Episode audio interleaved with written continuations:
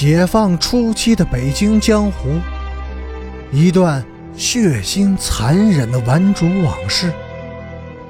欢迎收听《北京教父》第28集。1966年9月初的一个午夜，在北京市少年宫的一间会议室里，正在召开着一个极为秘密的红卫兵干部会议。会议的参加者仅限于各学校红卫兵的主要领袖。会议召集人是个颇有政治家风度的年轻人。据传闻，运动开始以后，他一直与上面保持着密切的联系。他的很多想法和建议都是直接来自于上面。他压低了嗓子，向与会者报告了当前的局势。在中央文革的支持下，市民阶层迅速地走上了造反的舞台。他们的苗头向上，表面文章是造党内走资派的反，而实际上，他们是要打倒所有的老干部，想要夺权。从此，中国历史上最残酷、最复杂、阵线最混乱的一场阶级搏杀开始了。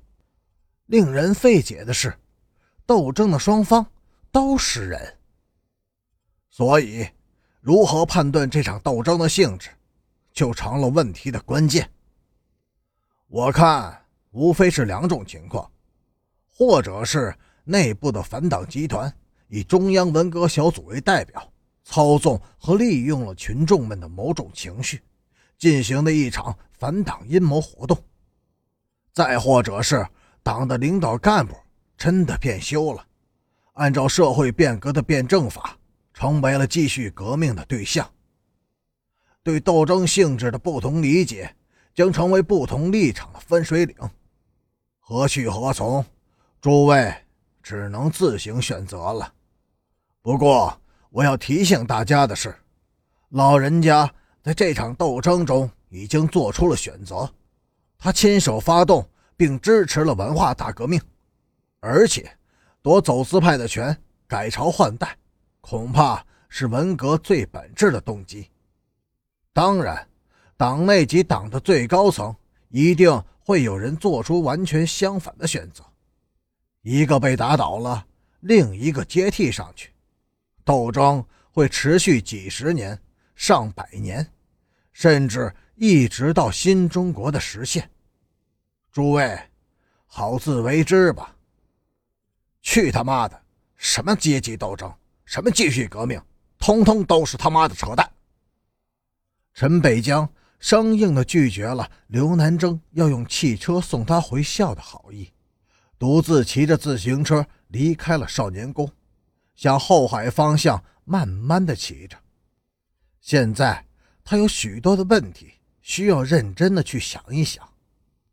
他真恨这个世界上所有的人，他们是一群蝇营狗苟的流氓，没有头脑，没有廉耻，只知私利，就像一大堆混了群的蚂蚁，互相的争杀、吞噬，而且毫无目的性的。他们需要领袖，需要纪律，需要绝对的统治，而自己就是担负这种历史使命的统治者。他不崇拜那个人太浪漫，太多农民式的民主意识。陈北江想，如果自己能取得他那种的权威地位，一定要以绝对的个人意志统治世界，别的一切所有人都必须绝对的服从。陈北江来到景山后街时，已经是凌晨3点钟了。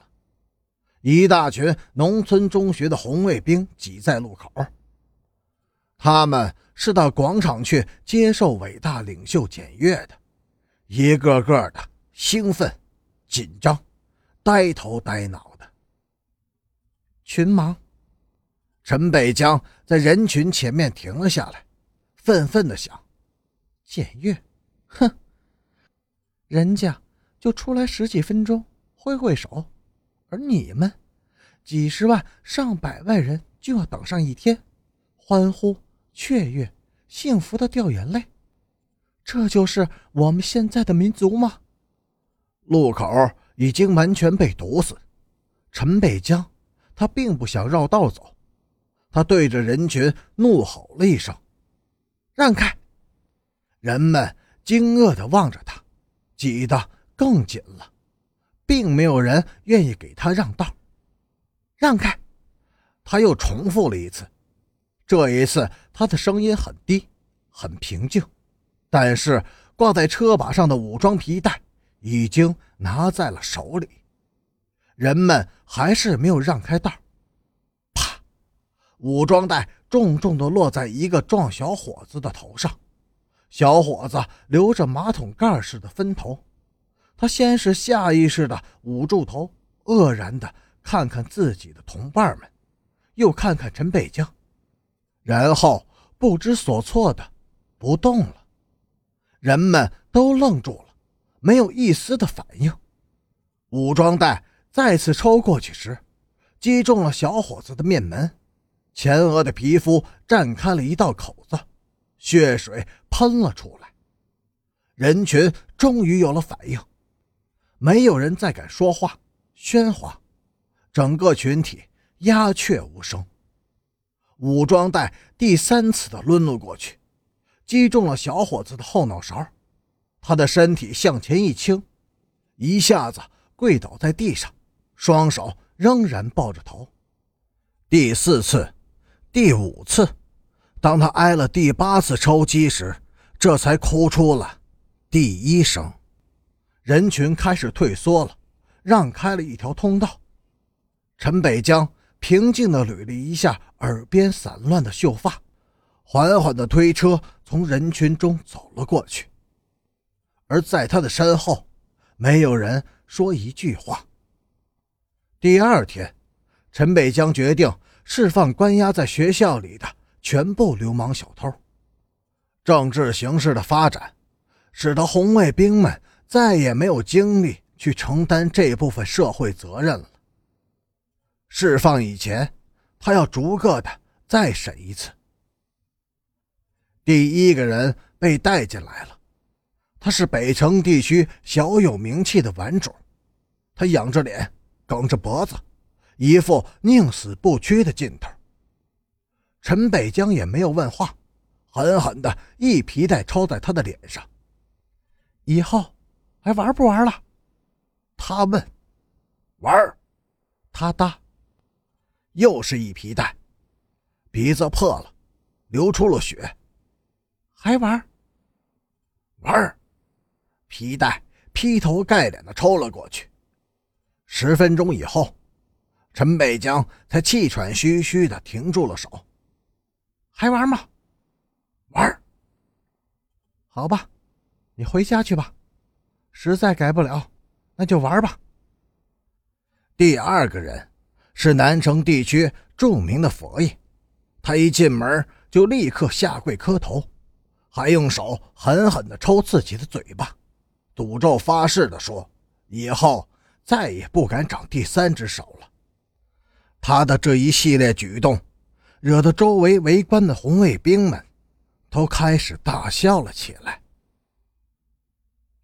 感谢您的收听，下集更精彩。